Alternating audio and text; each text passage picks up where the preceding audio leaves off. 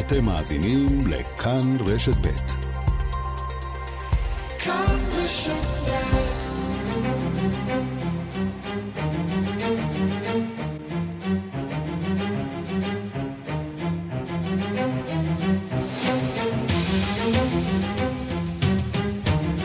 שלום רב לכם וצהריים טובים, השעה הבינלאומית, אנחנו פותחים את מהדורת יום ראשון. העולם כולו נע בין חיסונים להגבלות. בבריטניה אפילו ביטלו את חג המולד. Given the early evidence we have on this new variant of the virus, the potential risk it poses, uh, it is with a very heavy heart. I must tell you, we cannot continue with Christmas as planned. ראש ממשלת בריטניה בוריס ג'ונסון הודיע שבגלל מוטציה חדשה של נגיף קורונה, שככל הנראה מדבקת בהרבה, החגיגות לא יוכלו להימשך כמתוכנן. נשמע גם על אותה מוטציה שמכניסה גם את הרשויות כאן לכוננות. בארצות הברית כבר מוסיפים עוד חיסון למאגר שלהם. Trucks will begin rolling out, delivering vaccines and kits to the American people across the United States. ה-FDA אישר בסוף השבוע את החיסון של מודרנה, ובצבא האמריקני כבר מפיצים אותו במרפאות ברחבי העולם. ובמקביל בבית הלבן יש עוד אחד שמנסה להפוך את תוצאות הבחירות גם היום. חודש לפני ההשבעה הצפויה של ג'ו ביידן. נציין גם עשור לתחילתן של המהפכות שהפכו לאביב הערבי. רועי קייס יהיה כאן, ננסה לברר מה באמת השתנה אחרי הכל. ולסיום נבדוק למה יש כל כך הרבה תפוחי אדמה פתאום בתקשורת הצפון קוריאנית, ולמה אמור להיות לנו אכפת. השעה הבינלאומית שעורכת רונה גרשון, המפיקה היא אורית שולץ, הטכנאים קובי ראובני, קרן בר ושמעון דוקרקר. לי קוראים מאיה רכלין. בואו נתחיל.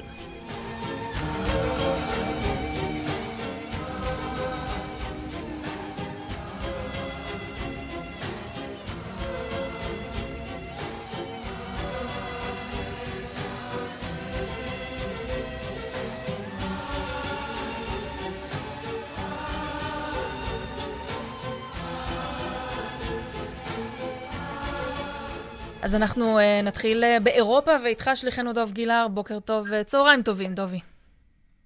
שלום, uh, מאיה. אז אנגליה בעצם מבטלת את חג המולד אחרי שהם עשו סגר מוקדם בכוונה כדי לשחרר את האזרחים לחגוג. העסק הזה כבר יוצא את גבולות אנגליה, כאשר הדאגה היא דאגה אמיתית ששותפים לה לא רק בישראל, אלא גם בכלל יבשת אירופה. אה, וזה הווריאנט אה, של הנגיף, אה, אותה מוטציה שעליה הוכרז אתמול במסיבת העיתונאים של בוריס ג'ונסון. הולנד אוסרת על טיסות וכניסה של נוסעים מאנגליה, ובלגיה עושה כדוגמתה, וגרמניה שוקלת את זה, ואנגליה הולכת להיות מבודדת יותר ויותר. גם דנמרק עדכנה שהיא נמצא בתוכה הווריאנט החדש, שמענו את ראש הממשלה נתניהו אה, שגם הוא עומד לנקוט צעדים בישראל נגד העניין הזה. הבוקר התראיין שר הבריאות הבריטי אה, לסקיי ניוז ואומר את הכותרת הדי מדהימה הבאה, אה, אנחנו, הווריאנט יצא משליטה. בואו נשמע אותו מתראיין בסקיי ניוז. The new variant is out of control and we need to bring it under control. And this news about the new variant has been a an incredibly difficult end to, frankly, an awful. And it's important for everybody to act, uh, essentially act like they might have the virus, and that's the way that we can control it together. It's not something for government or individuals; it's something for us all to do uh, together. And we've got this challenge. נתרגם, הווריאנט החדש יצא משליטה, אנחנו צריכים להחזיר אותו לשליטה, החדשות עליו הן קשות, חשוב שכולם ינהגו כאילו הם כבר נדבקו בנגיף, זה משהו שכולנו, גם ממשלה, גם אזרחים, נוכל ביחד אה, להתמודד איתו, וצריך להסביר למי שלא היה איתנו מאז אה, אתמול אחר הצהריים, אה, זה יצא החוצה כשבוריס ג'ונסון עשה מסיבת עיתונאים והודיע ש, אה, אה, שמוטציה חדשה של הנגיף התגלתה, אה, והבעיה הייתה שהיא הרבה יותר מדבקת מהנגיף כמו שאנחנו מכירים אותו, מדבקת יותר כדי 70 אה, אחוזים, וזה הרבה. היא אומנם, אין, אין עדויות לכך שהיא גורמת לתמותה יותר גבוהה, כן. או תחלואה יותר קשה, אבל היא בהחלט מדבקת עד כדי כך שמתן קוקה אומר היום שלא בטוח שמסכות בכלל עוזרות נגד המהירות שבה המוטציה החדשה מדבקת. ואז בוריס ג'ונסון אתמול באמת מכריז על ביטול חג המולד, לפחות לגבי חלק גדול מבריטניה, לגבי לונדון, לגבי דרום ודרום מזרח אנגליה, גם ווילס מכריזה על עצמה אזור 4 שבו אה, אסור אה, לחגוג את חג המולד או כל אירוע אחר לבד ממשפחתך הגרעינית אה, שלך, סליחה, שלך, והנה ג'ונסון מפרט את הצעדים עליהם הכריז עבור אזור 4.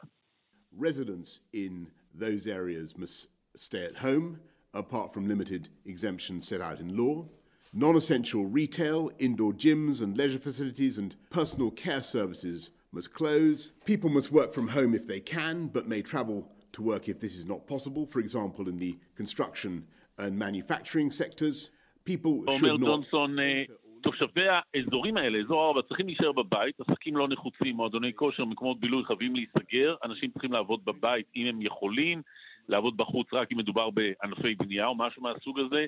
אסור לתושבי אזור 4 לעזוב את האזור, אסור להם לשהות שהיית אה, לילה כן. באזור אחר. ונאמר... בריטניה מגיבה די בפאניקה מול הווריאנט החדש. זהו, צריך גם, גם צריך לציין שברגע שמגיעה ההודעה הזאת, אה, תחנות הרכבת בלונדון הפכו לעמוסות מאוד. זה בטוח לא עזר אה, אה, למתן את ההפצה של המוטציה החדשה הזאת. אה, דובי, תודה רבה. בשמחה. ואנחנו אומרים שלום לאוליבר גפן, אפידמיולוג שחי בבריטניה, עבד גם עם האימפריאל קולג', שלום לך, צהריים טובים. היי, שלום. בוריס ג'ונסון ממש ממציא כאן רמת כוננות חדשה בשביל המצב בבריטניה, כשמדברים באמת על אה, מוטציה חדשה שמדבקת הרבה יותר, אבל עדיין לא יודעים שהיא מסוכנת יותר. לטעמך, יש כאן איזושהי אולי אה, הגזמה? Uh, אני לא יודע אם יש כאן הגזמה, אני חושב שהתגובה היא הולמת עלייה כללית בתחלואה שאנחנו רואים באזורים האלה בבריטניה. Uh, אני חושב שבאופן נפרד, השאלה של הווריאנט החדש הזה, של המוטציה כמו שאנחנו מכנים אותה, היא מדאיגה, כן, נכון, אבל uh, התגובה היא הולמת בכל מקרה. אבל השאלה היא האם כמה העלייה הזאת באמת קשורה לאותו אה, וריאנט חדש, מוטציה חדשה, או שזה פשוט אנשים שהתקהלו באותו מקום, ובמקרה היה שם את הנגיף הזה. אז זהו, זו באמת, זו באמת נקודה מצוינת. אז יש לנו באמת, אנחנו רואים את העלייה של הווריאנט הזה באזורים מסוימים, שבהם יש עלייה כללית בתחלואה שהיא, אה, שהיא גדולה. אה, מה שאנחנו עוד יודעים לגבי הווריאנט הזה, זה שיש איזה שהם שינויים ברמה הביולוגית, שמצביעים על כך שאולי בנוסף לזה שאנחנו רואים אותו באמת בהתפתחות באזורים שגם ככה יש בהם התפתחות, שהוא ספציפית גם יותר ברמה הביולוגית מדבק. אז, אז התגובה היא, תראה, התגובה היא עולמת בגדול. וכשאנחנו רואים את התמונות של האנשים שבורחים uh, מלונדון, תחנות רכבת uh, עמוסות, mm. כאילו לא למדו שום דבר משנה שעברה, מהספרדים שבו עזבו את uh, מדריד בזמנו, אין איזושהי הנחיה לגבי זה? אז אני מסכים איתך, אגב, זה, אמ, אבל זו כבר שאלה שהיא, שאלה שהיא מעין פוליטית. כי למעשה אנחנו יודעים את ה... אה, אנחנו יודעים על הימצאות הווריאנט הזה כבר לא מאתמול. אנחנו יודעים עליו כבר לפחות שבוע, שבועיים, אבל אנחנו מסתובבות כבר מלקחות מספטמבר. אה, אז השאלה שאת שואלת בעיניי היא שאלה של מדיניות. האם הממשלה הבריטית פעלה באופן הנכון? שאלה מורכבת, אנחנו, אני חושב שהיה באמת קל לצפות שתהיה התקהלות בתחנות הרכבת בתגובה להצהרה שכזו. בטח שההצהרה היא גם כל כך מיידית ונכנסת uh, לתוקף uh, מהר. יכול להיות, uh, ממה שאתה מצליח להבין, שהווריאנט החדש הזה, המוטציה החדשה הזאת, uh, יפגעו במבצע, במבצע החיסונים בבריטניה? אז זו עוד שאלה שהיא באמת סופר מעניינת, באמת מעסיקה את כולם בבריטניה ובשאר העולם. קריס וויטי, שהוא הרופא הראשי בבריטניה, אמר לפני, אה, בעצם אתמול, שמה שחשוב להבחין בו זה שהווריאנט הזה בעצם מתפתח בתקופה שהיא לפני החיסון. כלומר, העלייה, אנחנו צריכים לראות אותה, שאולי התחילה אפילו כבר בספטמבר, שאי אפשר להגיד שכבר היה חיסון נרחב באוכלוסייה, וגם עכשיו אי אפשר עוד להגיד את זה. אז הנקודה היא שברמה של ה... נקרא לזה לחץ האבולוציוני, אין לנו סיבה להאמין שהווריאנט הזה יפתח איזושהי עמידות ספציפית, או בואי נקרא לזה, יכול להתחמק ספציפית מהחיסון, אה, ב, ברמה, ברמה הספציפית. זה יכול, זה לא משהו שאפשר לשלול אותו על הסף, אבל אני חושב שתהיה רמה של הפתעה בקהילה המדעית, אם אנחנו באמת נראה איזושהי עמידות לחיסון. אז בינתיים סביר להניח שזה פשוט איזשהו רצף אה, גנטי מאוד מאוד דומה שלא אמור לפגוע בתהליך. הוא רצף גנטי שהוא שונה, אבל הוא לא אמור לפגוע כן. על פניו ב, אה, ביכולת שלנו. נקווה, נקווה שזה יישאר ככה ולא נלמד שום דבר חדש. אוליבר גפן, נכון. תודה רבה לך שדיברת איתנו. תודה לכם. ובעוד שבעה ימים אה, מדינות האיחוד האירופי אמורות להצטרף לאותו מבצע חיסונים גדול. זה קורה אחרי אה, לחץ משמעותי שהופעל על הרגולטורים של האיחוד כדי שיחסנו את ה... יאשרו את החיסון מהר יותר. אנחנו נרצה להגיד שלום לדוקטור מאיה סיון צדקיהו, מנהלת תוכנית יחסי ישראל-אירופה במכון מתווים, מרצה באוניברסיטה העברית בירושלים. שלום לך. שלום. תראי, uh, זה די מדהים, כי הרגולטורים אמרו, אנחנו רוצים ללכת פה על איזושהי דרך בטוחה, לחסן, uh, לאשר את החיסון הזה באישור uh, מוסדר ולא אישור חירום. בגרמניה התעצבנו, היו עוד מדינות שלחצו ומקדימים. אני חושבת שזו הייתה התוכנית של האיחוד האירופי מלכתחילה. זאת אומרת, אורסולה פונדר ליין, הנשיאה של הנציבות האירופית, הודיעה שמחר באמת הסוכנות האירופית לתרופות תדון, וככל הנראה כבר תיתן את האישור לחיסון של אה, פייזר. אז הדברים מתקדמים לפי תוכנית, ובאמת, כמו שאמרת, בדיוק בעוד שבוע, 27 בינואר, יומיים אחרי חג המולד, המערך של החיסונים אמור להתחיל במשותף, ומה שיפה לראות דווקא באיחוד האירופי, הוא אמור להתחיל ביום, באותו יום עבור 27 המדינות החברות באיחוד האירופי. זאת אומרת, כולן אמורות להתפרס שווה בשווה, מדינות גדולות וקטנות, צפון, דרום, מזרח, מערב. כל אזרחי האיחוד האירופי אמורים להיות, אה, להתחיל את מבצע החיסונים האלה ביחד. אבל אין סיכוי שנראה איזו עריקה כזאת, מישהי שתזנק מהר יותר וכבר תתחיל לחסן. בואי נגיד גרמניה, שכבר יש לה את החיסונים, אה, מפעל הייצור נמצא שם? אני חושבת שלא, אני חושבת ששר הבריאות של אה, גרמניה דווקא מברך על הצעד הזה ואומר שמתקדמים בקצב הנכון. כרגע לא נראה שמישהי עומדת אה, לפרוץ את, ה, את המחסום הזה, וגם, שוב, אנחנו ממש כמה ימים לפני חג המולד, אז אה, נראה לי שכולם מיישרים קו עם, אה, עם ה-27 בינואר, אה, סליחה, בדצמבר. אה, לא, לא נראה לי ש, שמדינות אה, יפרצו קו, ואם כן או לא, תת, יום לפה, יום לשם, לא על זה אה, ילכו לבית משפט, יש להם דברים חשובים יותר לעשות. זה נכון. תראי, כל המשבר הזה, הסתכלנו על האיחוד האירופי... וראינו כל מיני סדקים למיניהם. זה התחיל גם בסגירת גבולות, אפשר לראות את זה עכשיו uh, בוויכוחים על אתרי הסקי, בואי נגיד שגרמניה ואיטליה מבקשות להשאיר את האתרים uh, סגורים, אבל מדינות אחרות uh, די שמות על זה uh, קצוץ. אפשר להגיד שזאת uh, סדקים ראשונים בארגון הענק הזה, שאולי יכולים אפילו להוביל לאיזושהי uh, סוף שלו?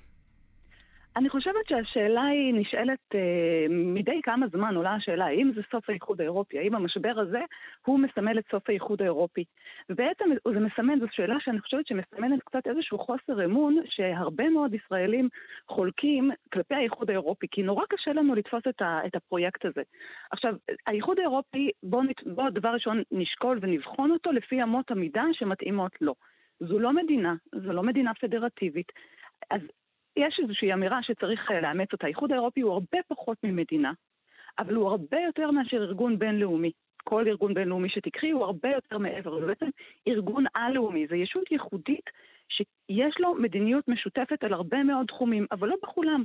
אז בתחום הבריאות למשל, המשבר הזה באמת תופס את האיחוד האירופי לא מוכן, אבל האיחוד האירופי לא נועד להיות מוכן לדבר כזה. אני חושבת שהמשבר של המגפה דווקא בונה אותו מאוד מאוד חזק. אז את צודקת לחלוטין שתחילת הדרך הייתה תחילה קשה. איפה רואים שזה בונה אותו מדינה... מחדש? אז תכף אני, אני מגיעה באמת לנקודות האלה. יש פה כמה דוגמאות שאפשר לתת שהן מאוד מרשימות והן מאוד מעוררות השראה, אני חושבת, ויכול להיות שכדאי שגם ישראל אה, תיקח חלק מהכיוון הזה שהאיחוד האירופי הולך אליו.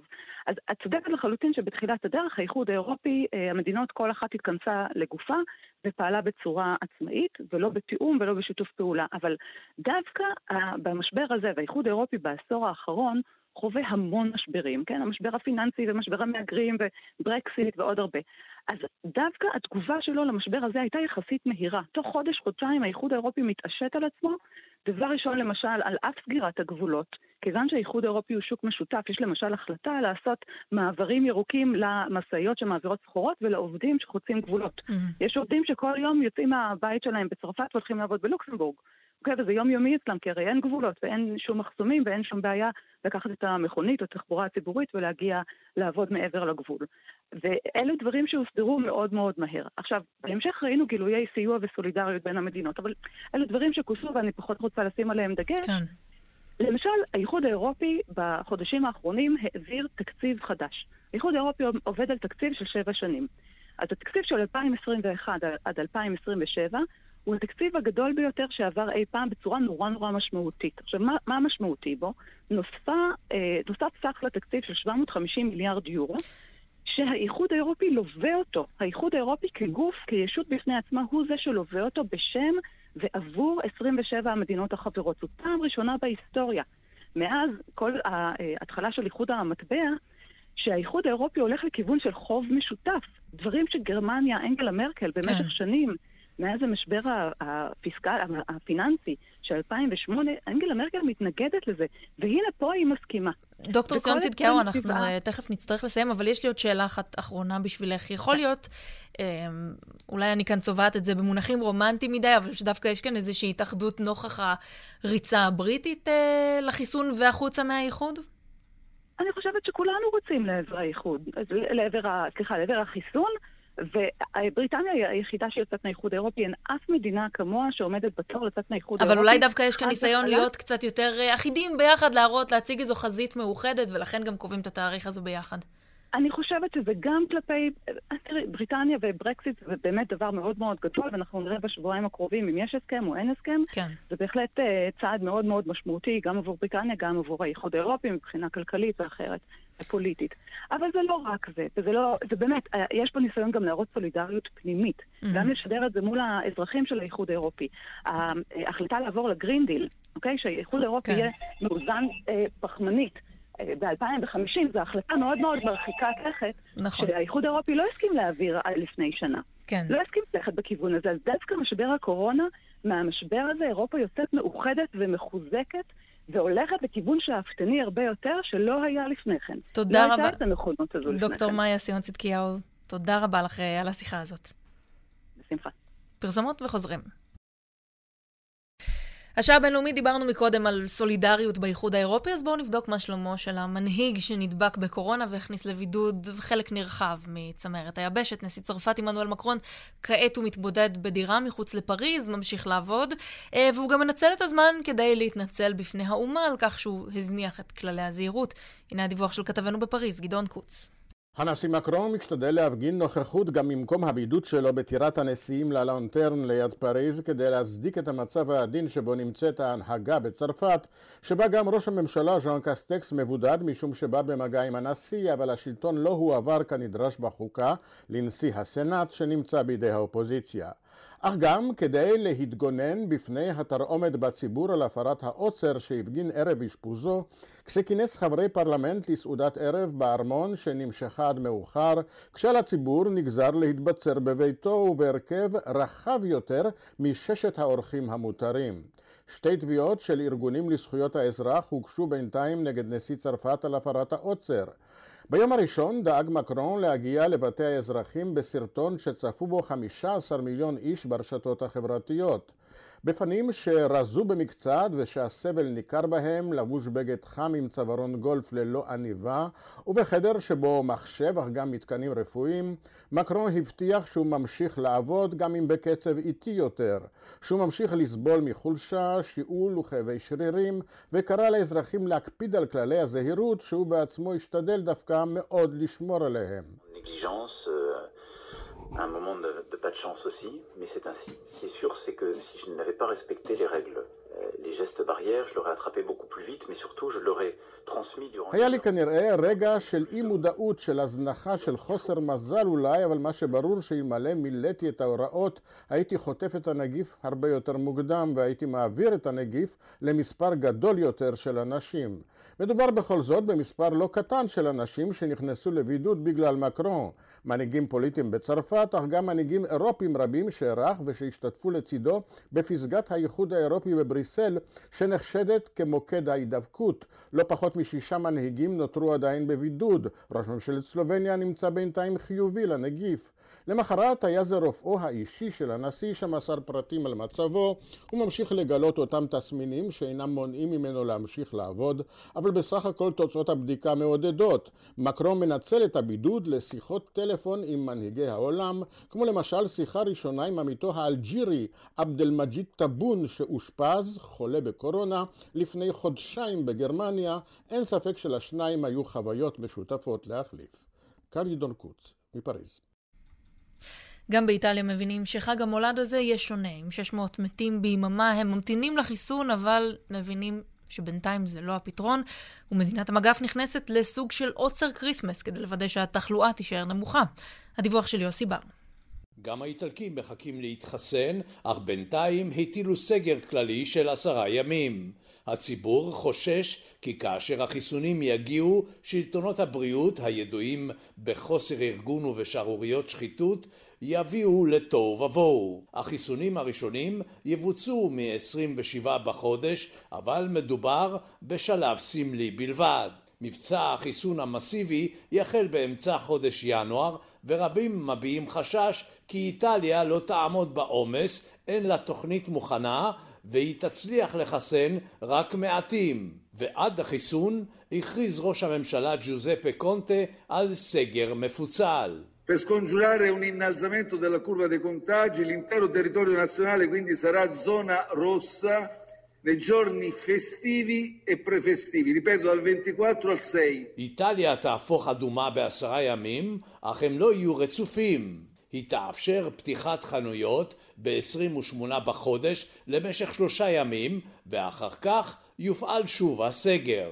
מומחים סבורים כי הסגר אינו יעיל ולא יצליח למנוע את העלייה במספר הנדבקים שמגיע בימים אלה לכ-20 אלף ביממה וכ-600 מתים. המאפיה פועלת בינתיים והיא כבר מציעה חיסונים במחירי עתק. המשטרה סגרה יותר מ-120 אתרים שבהם הוצע לציבור חיסונים מזויפים לקוביד, לשפעת ואפילו תרופות מזויפות שאמורות לבלום את הנגיף. כאן יוסי בר, רומא. נשארים באירופה המאבק של הקהילה היהודית ביבשת נגד ההחלטה לאסור על שחיטה כשרה בבלגיה מקבלת היום גיבוי יוצא דופן מצד סגן ראש ממשלת הונגריה, שמכנה את ההחלטה של בית הדין האירופי לצדק בושה וחרפה. הנה הדיווח של כתבנו בהונגריה ניסן צור. ההחלטה של בית הדין האירופי לצדק לדחות עתירה כנגד איסור השחיטה הכשרה בבלגיה מעוררת ביקורת חריפה לא רק בקרב ארגונים יהודים ומוסלמים, אלא גם אצל בכירים בממשלת הונגריה, שיצאו בסוף השבוע להגנת הקהילות היהודיות באירופה. סגן ראש ממשלת הונגריה, שול צמיין, כינה את ההחלטה מיום חמישי האחרון חרפה, ואמר כי היא מהווה פגיעה חמורה בחופש הדת באירופה. סמיין, מנהיג מפלגת הימין ההונגרית, מפלגת העם הנוצרית דמוקרטית, אמר כי פסק הדין של בית הדין האירופי לצדק, המאשרר איסור על שחיטה כשרה בבלגיה, הוא חרפה לחופש הדת ולביטחונה של הקהילה היהודית באירופה. פסק הדין הוא סימן נוסף לקריסה המוחלטת של מערכת הערכים היהודית נוצרית המסורתית שלנו, אמר סמיין. נזכיר רק כי ממשלת הונגריה בראשותו של ויקטור אורבן נמצאת בחודשים האחרונים בעימות מתמשך עם מוסדות האיחוד האירופי, שהחל עם הסירוב של הממשלה ההונגרית לקבל מהגרים ממדינות מוסלמיות לשטחה, למרות החלטה מחייבת כזו של האיחוד האירופי, ונמשך עם התנגדות לתקציב האירופי ונושאים נוספים. יושב ראש איגוד הקהילות היהודיות באירופה, הרב מנחם מרגולין, ברך על ההתערבות של סגן ראש ממשלת הונגריה בנושא, ואמר כי הונגריה מראה באופן מתמשך פעולות התואמות את התבטאויותיה. בית הדין האירופי לצדק דחה ביום חמישי האחרון עתירה של ארגונים יהודיים ומוסלמים כנגד חוק שעבר במספר מחוזות בבלגיה, הוא קובע כי יש להמם את בעל החיים לפני השחיטה על מנת להקטין את הסבל שנגרם לו, למרות שהשחיטה הכשרה אוסרת על הימום בעל חיים לפני השחיטה. ההחלטה של בית הדין האירופי עוררה ביקורת חריפה מאוד גם בישראל, ומשרד החוץ בירושלים פרסם הודעה שבה נאמר כי מעבר לפגיעה בחופש הפולחן והדת באירופה, מדובר באיתות לקהילות היהודיות כי הן אינן רצויות באירופה.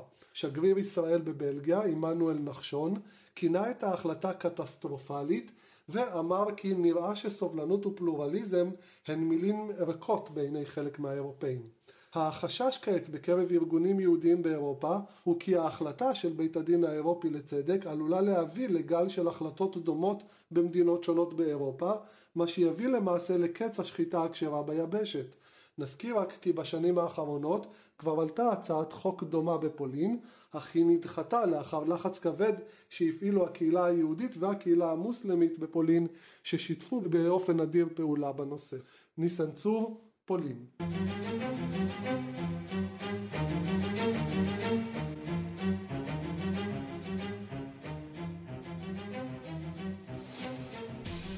שלום נתן גוטמן, שליחנו בוושינגטון.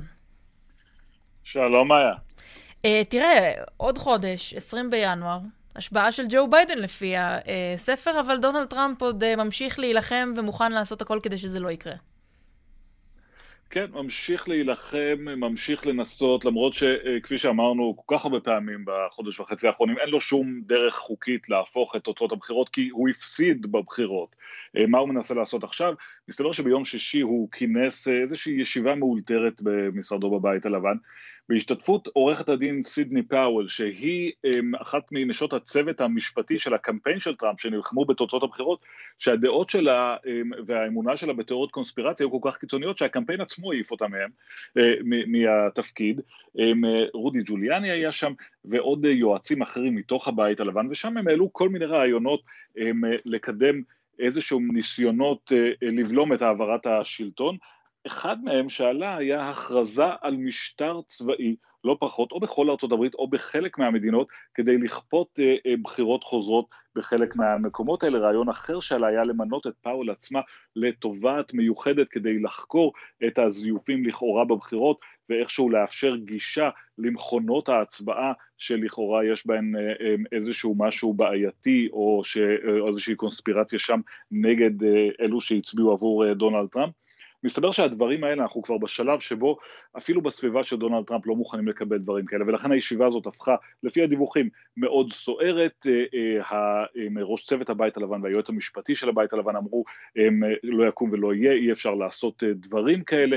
זה הסתיים כמובן בלי שום החלטה, לא מוטל משטר צבאי על אף אחד כרגע, אבל עצם הרעיון שזה עלה, די, הרעיון הזה די מעיד על כך שדונלד טראמפ נואש ושבסביבה שלו מתחילים להבין שהצעדים שהוא נוקט הם אה, נואשים. טראמפ עצמו באחד מהרבה מאוד הציוצים שלו בענייני הבחירות אתמול, טען שהדיווחים האלה הם שקריים. ועניין אה, נוסף, ארה"ב בינתיים רושמת כן התקדמות בחזית החיסונים נגד הקורונה, למרות שיש גם התקדמות אה, שלילית כמובן במספר הנדבקים והמתים. כן, זהו, אז שוב אה, ראינו סוף שבוע של חגיגות קצת, כמו שהיה שבוע אה, קודם לכן כשאישרו את החיסון של אה, פייזר, גם עכשיו עם האישור של החיסון של מודרנה, הפריצת, חוגגים את פריצת הדרך המדעית, את המהירות שבה זה נעשה, וגם את העובדה שזה באמת יכניס עוד מיליוני חיסונים בשלב הראשון, ועשרות מיליוני ומאות מיליוני חיסונים בשלבים המאוחרים יותר לתוך המאגר הזה, כי יש כבר קצת פיגור בהעברה של החיסונים אל, אל נקודות החלוקה שבהם הם יינתנו לאנשים. כך שמצד אחד חדשות טובות, מצד שני כשמסתכלים על המספרים, יש בערך 120-130 אמריקנים שכבר קיבלו את החיסון, מספר המקרים החדשים עולה ב-200 אלף ביום, מספר המתים עולה ב-3,000 ביום, כך שזה מרוץ שכרגע רק מנסה להדביק את הפער ואנחנו לא נמצאים שם עדיין, וכל זה לפני שאמריקה בכלל התחילה לדון או להיערך לאפשרות הזאת של איזושהי מוטציה חדשה של הנגיף. ואנחנו נחכה לראות איך זה יתפתח אם יגיע הברית. נתן גוטמן, תודה רבה. תודה רבה.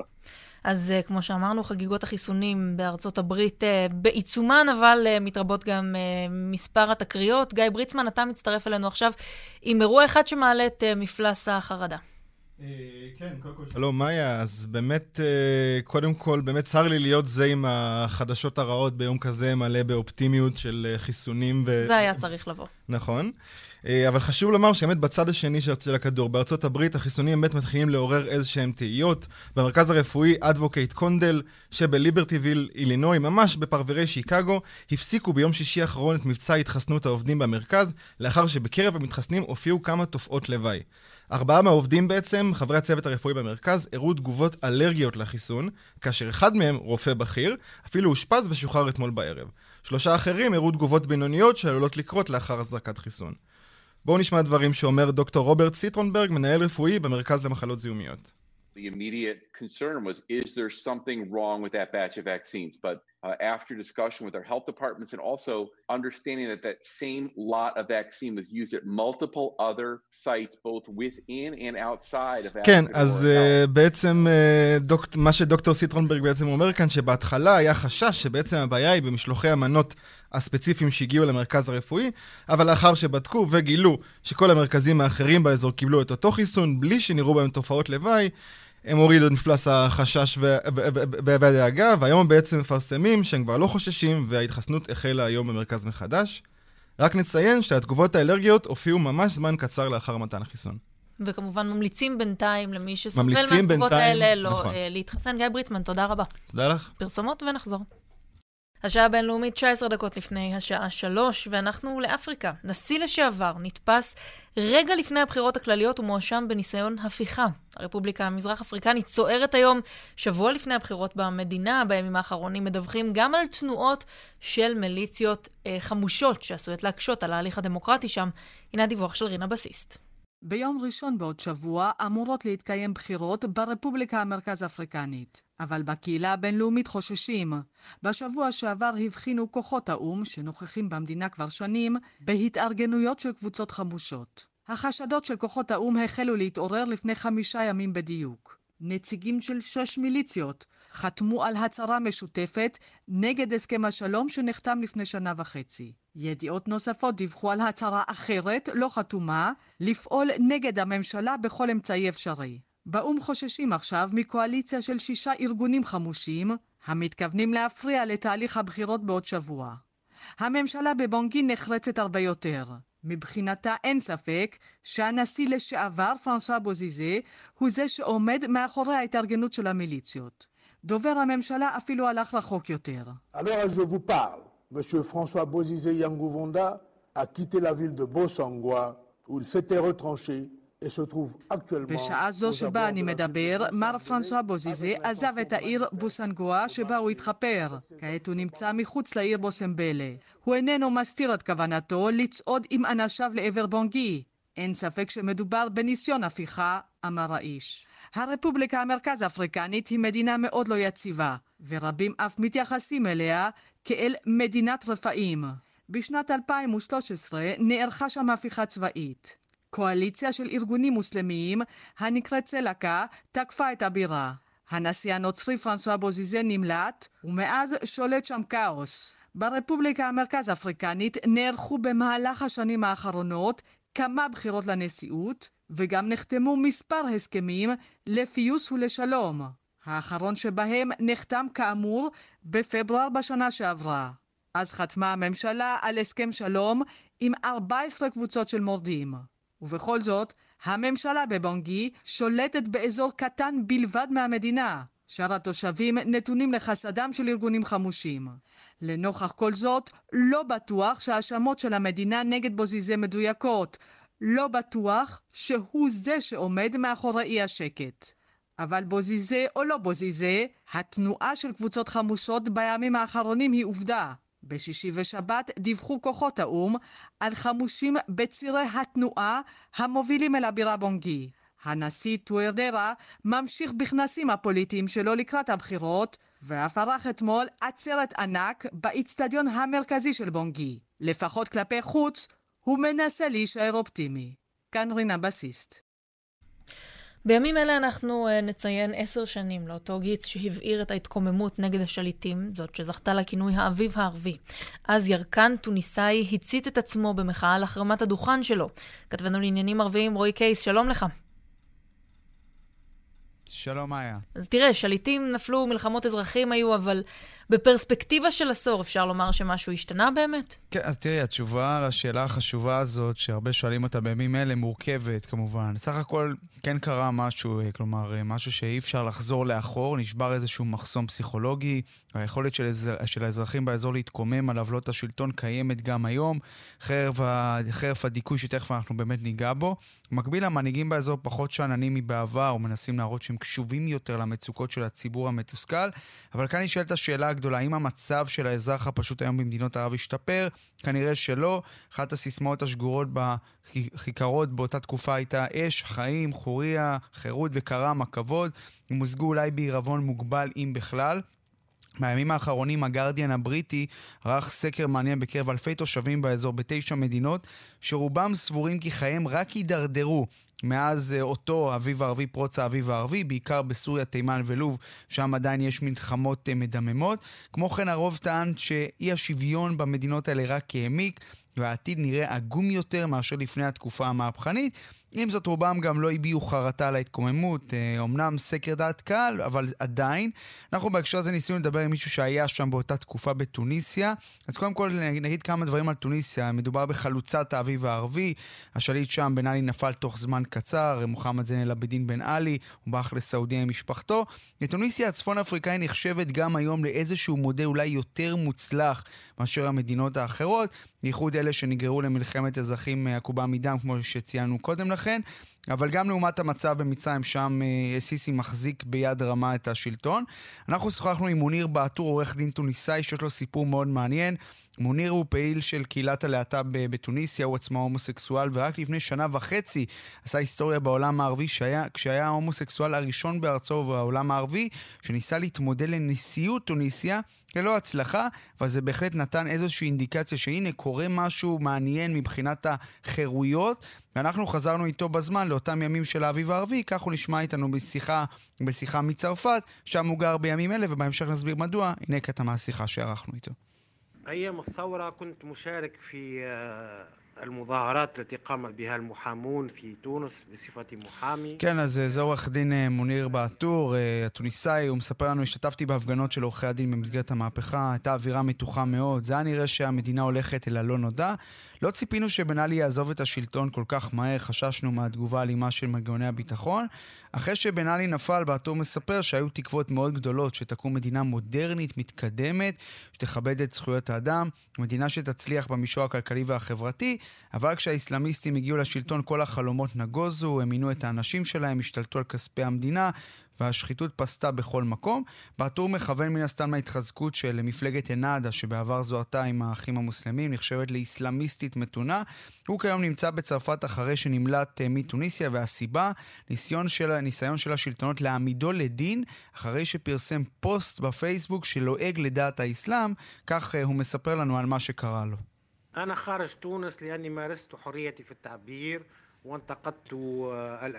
כן, אז אומר לנו מוניר בעטור, אני מחוץ לתוניסיה כי ביטאתי את דעתי, ביקרתי את הדתות ובייחוד את הדת האסלאמית, ואחרי המהפכה גם התחקו אחריי בגלל הנטיות המיניות שלי. אני היום בטוח בצרפת, אני חושב שהמהפכה נכשלה במישור הזה, שאנשים עדיין לא נהנים מחופש ביטוי אמיתי בתוניסיה.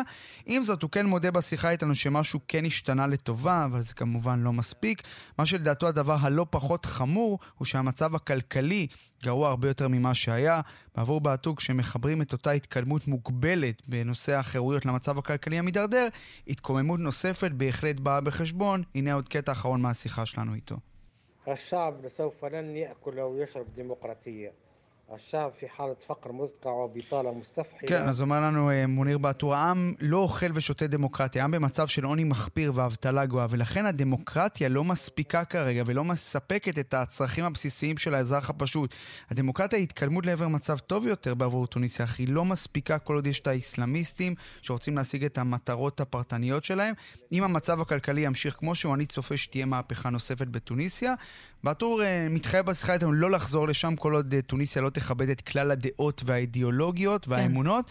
עשר כן. שנים אחרי האביב הערבי, שהפיח לא מעט תקוות, נראה שהמצב הרבה פחות טוב ממה שציפו לו תושבי האזור, כולל אפילו במדינה שנחשבת לדגם המוצלח שלו והתחנה ההתחלתית שלו, טוניסיה. תודה רבה, רועי. תודה. ואנחנו עוברים עכשיו באמת לנושא אחר לגמרי. מסתבר שלאחרונה הטלוויזיה בקוריאה הצפונית מלאה בתפוחי אדמה. זה קורה בתשדירים, זה קורה בחדשות, זה קורה בקולנוע, תפודים בכל מקום. למה זה אמור לעניין אותנו? שלום לשי יגר, דוקטורנטית באוניברסיטת חיפה בחוג ללימודי אסיה. היי, צהריים טובים. קודם כל, בואי נתחיל בזה שתפוחים, אה, תפוחי אדמה הם לא איזשהו סמל לכבוד, לשגשוג, לאושר. אה, לא, תפוח האדמה בעצם הגיע לקוריאה מסין רק בתחילת המאה ה-19, ככה שמבחינה היסטורית, תרבותית, אין לו יותר מדי אה, משמעות, אה, לא כמו שיש לאורז לפחות. אז, אז מה זה אומר אם אנחנו רואים פתאום כל כך הרבה תפוחי אדמה בתשדירים שלהם? למה הם מתכוונים? אה, על סמך ניסיון העבר שיש לנו עם אה, צפון קוריאה, הקאמבק הזה באמת של אה, תפוחי אדמה הוא לא סימן יותר מדי מעודד. התזונה באמת מתבססת על אורז לבן שהוא סמל לשגשוג, וברגע שבעצם חורגים מזה וקוראים לאזרחים לאכול משהו אחר, ולחקלאים להתמקד בגידול של תפוחי אדמה, זה לא סימן טוב במדינה פעם ש... אחרונה, פעם אחרונה שראינו דבר כזה זה בתחילת שנות ה-90, כשהמדינה נכון. באמת סבלה ממשבר כלכלי, ואז יש באמת מהפכת תפודים. נכון. אה, באמצע שנות ה-90 היה רעב מאוד מאוד גדול בצפון קוריאה על רקע משבר כלכלי, אה, הקריסה של ברית המועצות, שהייתה הגב האידיאולוגי והכלכלי שלה. אה, כשהמדינה התחילה להתאושש בשנת 99, קים ג'ונג איל יזם את מה שנקרא מהפכת תפוחי האדמה, קמפיין שקרא לחקלאים לגדל יותר תפוחי אדמה וגם עודד את האזרחים לאכול יותר מהם במקום אורז.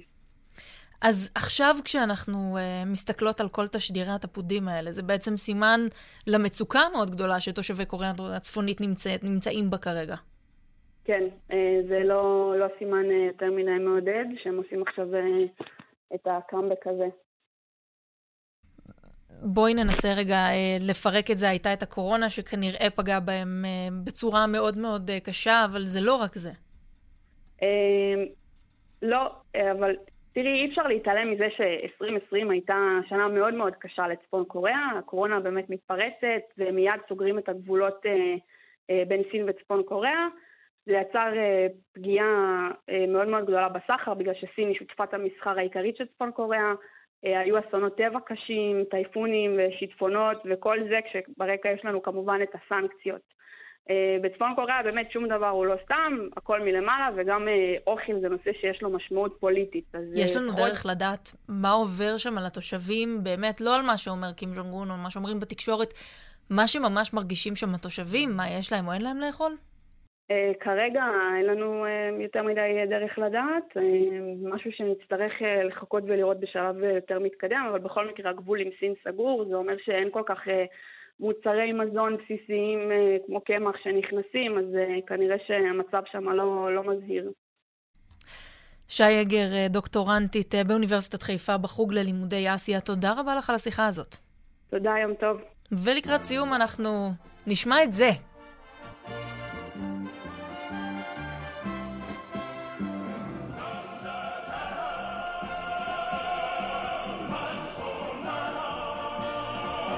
אם אתם תוהים מה מתנגד לכם כרגע באוזניים, זה שיר תפוחי אדמה כחלק מהפרסומות שמשדרות אה, ממשלת קוריאה הצפונית ברשת התקשורת אה, שלה אה, בשנים האחרונות, ועכשיו זה חוזר, אז נקשיב לזה עוד קצת.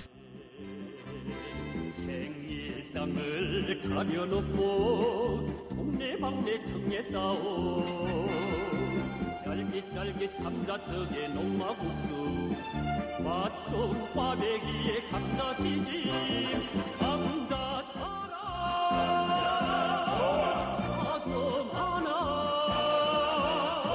서른을 세고 서떡하면서 어허허 감자자랑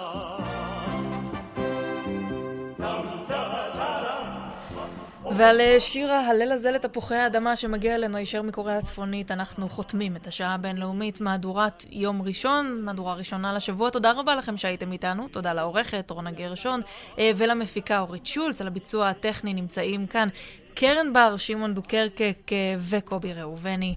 אני מאיה רכלין, מיד אחרינו יהיה כאן גדי לבנה עם רגעי קסם, ומחר ערן סיקורל יחזור אליכם. מערכת כאן חדשות תמשיך לעדכן כל הזמן באפליקציה שלנו, שם תמצאו את הדיווחים, הפרשנויות, הכתבות ומהדורות הרדיו והטלוויזיה, גם בשידור חי. מוזמנות ומוזמנים להמשיך להתעדכן גם בעמוד הפייסבוק כאן ב' ולשמוע אותנו בדף הפודקאסטים של כאן, ולפנות אלינו באמצעות האימייל b-e-n-l-e-u-m-i-t בינלאומית, שטרודלקן.org.il. זהו, שיהיה לכם המשך יום מצוין. להתראות. 옛날